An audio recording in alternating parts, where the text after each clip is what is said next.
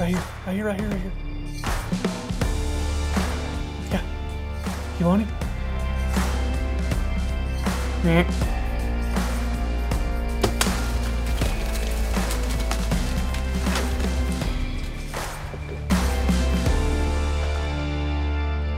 All right, guys, here we are once again. This is podcast number five.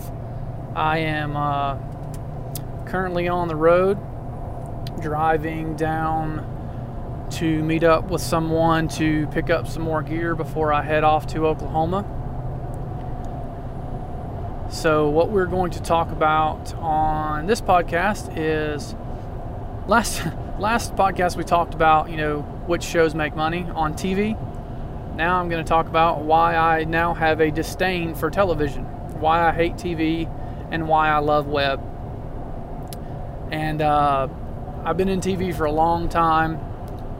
I've been doing this professionally for about six years now. I have edited, I tried to kind of figure it up. I've probably edited over 100 episodes of television for either The Habit, Lee and Tiffany, uh, Craig Morgan's All Access Outdoors, Respect the Game. I've now done some fin chasers. I did um, Big Water Adventures, edited a bunch of shows over the years, and I probably videoed, shot at least that many.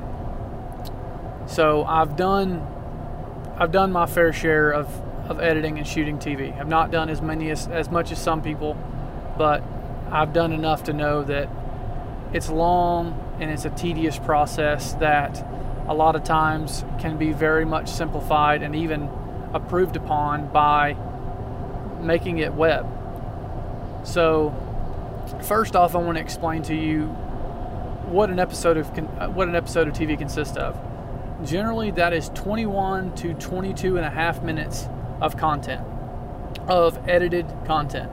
That's not including commercials, uh, sometimes that's including graphics, bump ins, bump outs, segment sponsors. But for the most part, just speaking in general terms, you're going to have to edit 20 minutes of content for every TV show episode you see.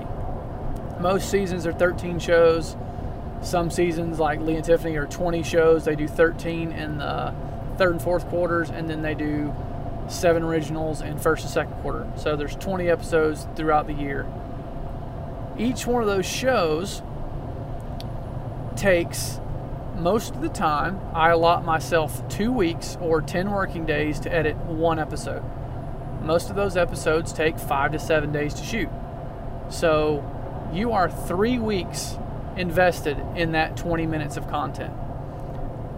So, yeah, that's why there's so much time and so much energy and effort put into each show. Now, I'm talking in terms of the shows that I produce, higher end, big shows with big budgets. A lot of the shows, most of the run of the mill shows, aren't going to have that much time invested. They can edit them a lot faster.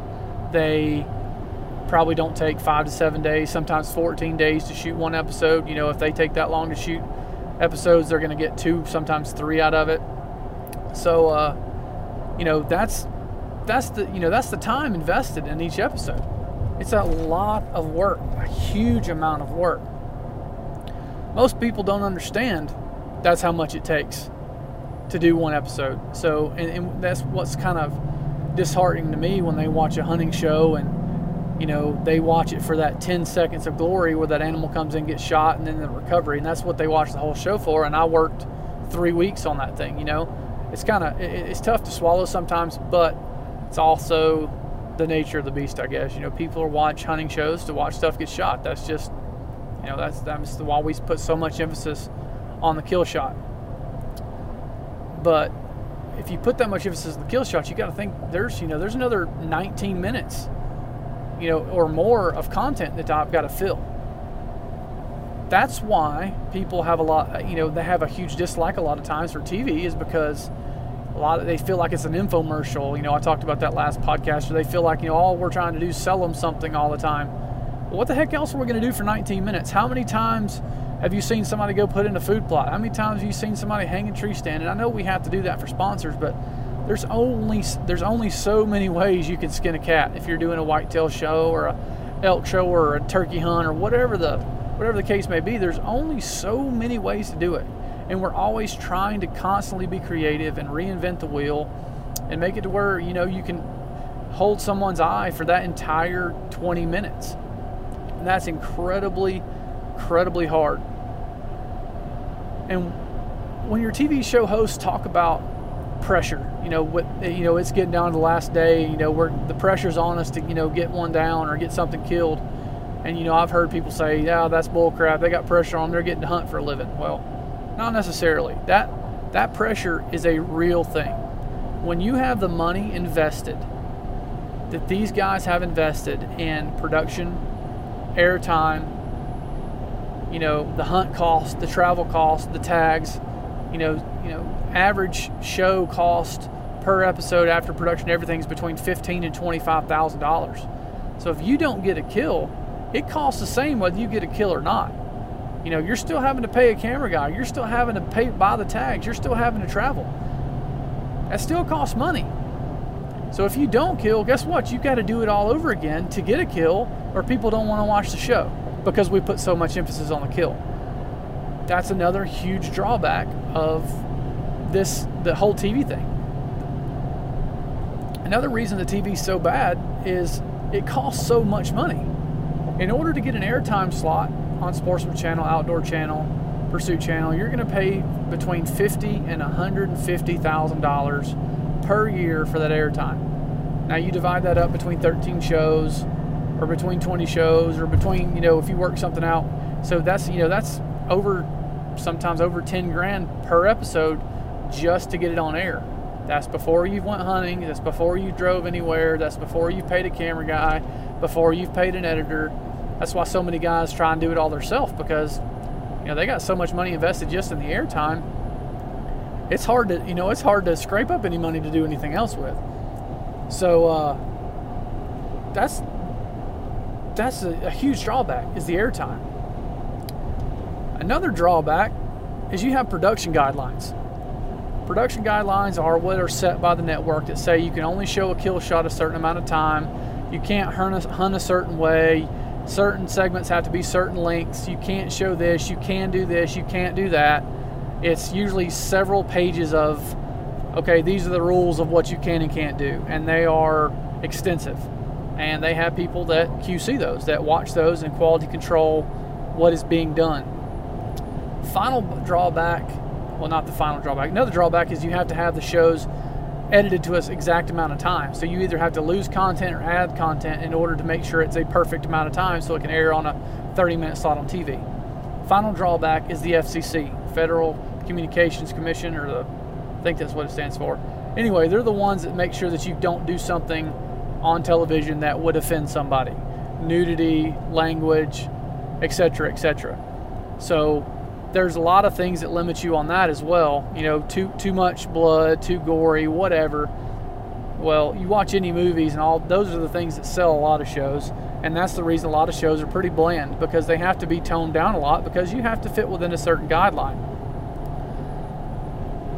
There are uh, there's also things that the network does to kill itself. Uh, and I'm not going to go into this very deeply because this is this is something that's that the networks are trying to figure out now. The net, you know, the outdoor channel, sports channel, they're they're hurting in a lot of ways because people are starting to cut the cable. They're starting to not watch outdoor shows near as much. Uh, the Rentrak and Nielsen ratings that you get that essentially shows used to sell themselves I mean, personally, I don't know whether you can trust them or not. And I've heard some of the numbers that people are selling shows for, and the numbers are terrible. And if that's all the people that are watching those shows, then I don't, I still don't understand why sponsors are paying the money that they're paying, and why airtime keeps getting more and more expensive when less and less people are watching the shows. It's it's just a recipe for the, the essentially the TV networks not to be around a whole lot more. But then we have our glorious Savior, the web. A lot of people are going web, and I'm all for it. There are several reasons why I'm all for it. And the number one being it simplifies the entire production process. It's shorter, it's sweeter, it's a lot cheaper. That is probably my favorite part of it. You can be very creative. You don't have to put in a ton of filler. You can make the show exactly what you want it to be. You don't have to be beholding to the FCC. You don't have to be beholding to production guidelines. You don't have to be beholding to a certain time length. You can make it exactly what you want it to make it. With that, you have to make something that people are going to watch because the only way that you're going to get it paid for is if you have eyeballs. But that's another great thing about the web is you can really source some really great analytics and great numbers from the web. And another great thing about web numbers is they're more valuable than TV numbers because when you're talking web views, somebody physically scroll their mouse over your play button and hit play and watch that video and listen to it intently versus a TV show running in the background or skipping commercials or whatever it is, and you don't have essentially a captive audience. That's another great thing about web. Probably the best thing about web, as far as consumers are concerned, is they don't have to wait six to nine to 12 months to see that TV show. Essentially, when I was producing Fox Really Outdoors, we were airing a show every week, every Monday. And that show that you're watching usually happened the week before, sometimes hours before it aired. So products and companies can get products and, st- and goods in people's hands. They can create content and it be relevant right now, not 12 months from now. And that's what, I mean, everything in our society is sped up.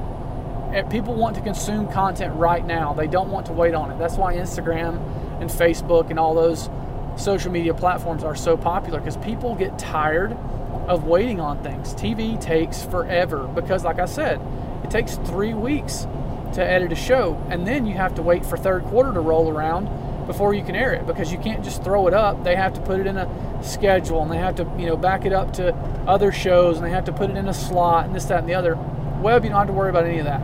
Create your content, push it out there, and hope people watch it and you can sell it, sell it to somebody. Goals for a web show, just like I said in the last podcast, do something unique, truly unique. Whether that's your personality, whether that's what you're hunting, how you're hunting it, it cannot be easily easily replicated. If you're doing that, you've got good production behind it. You do you do you do the right things on social, people will get behind it and people will watch it. Get the eyeballs, get the numbers, people will pay for it. Companies will get behind it. But that's the really to me that's the reason why TV is dying and web is about to overtake TV. I think in a very short amount of time, and that's what makes me very happy. Is that's going to simplify the process. It's going to hopefully add more money into a production budget because there's not an airtime slot they have to pay for, to where we can go out and really create some cool stuff and really focus on what I like the most, and that's being creative and telling a good story in the right amount of time and not have to worry about guidelines and FCC. Hope you guys enjoyed it. If uh, you have any questions, comments, want to talk about something on the podcast, email me at rednecktechpodcast at gmail.com. You can find us on iTunes, TuneIn, SoundCloud, and Stitcher. And I will see you guys uh, hopefully soon.